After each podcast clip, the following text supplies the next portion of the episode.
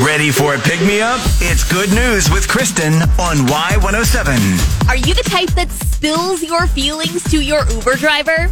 Belinda Smith is used to that, but she wasn't prepared for Nikki.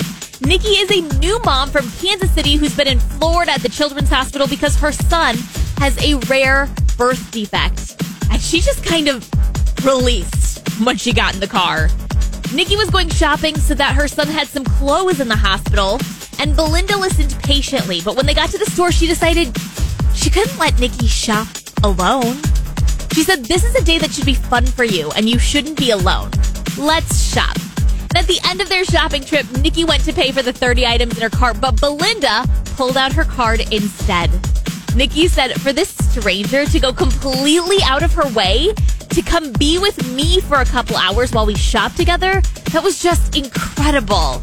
The pair have become friends, and Belinda even visited Nikki in her and her son in the hospital recently. Good news with Kristen. Catch every episode on demand now under podcast at Y107.com on the Y107 app and subscribe where you get your podcast.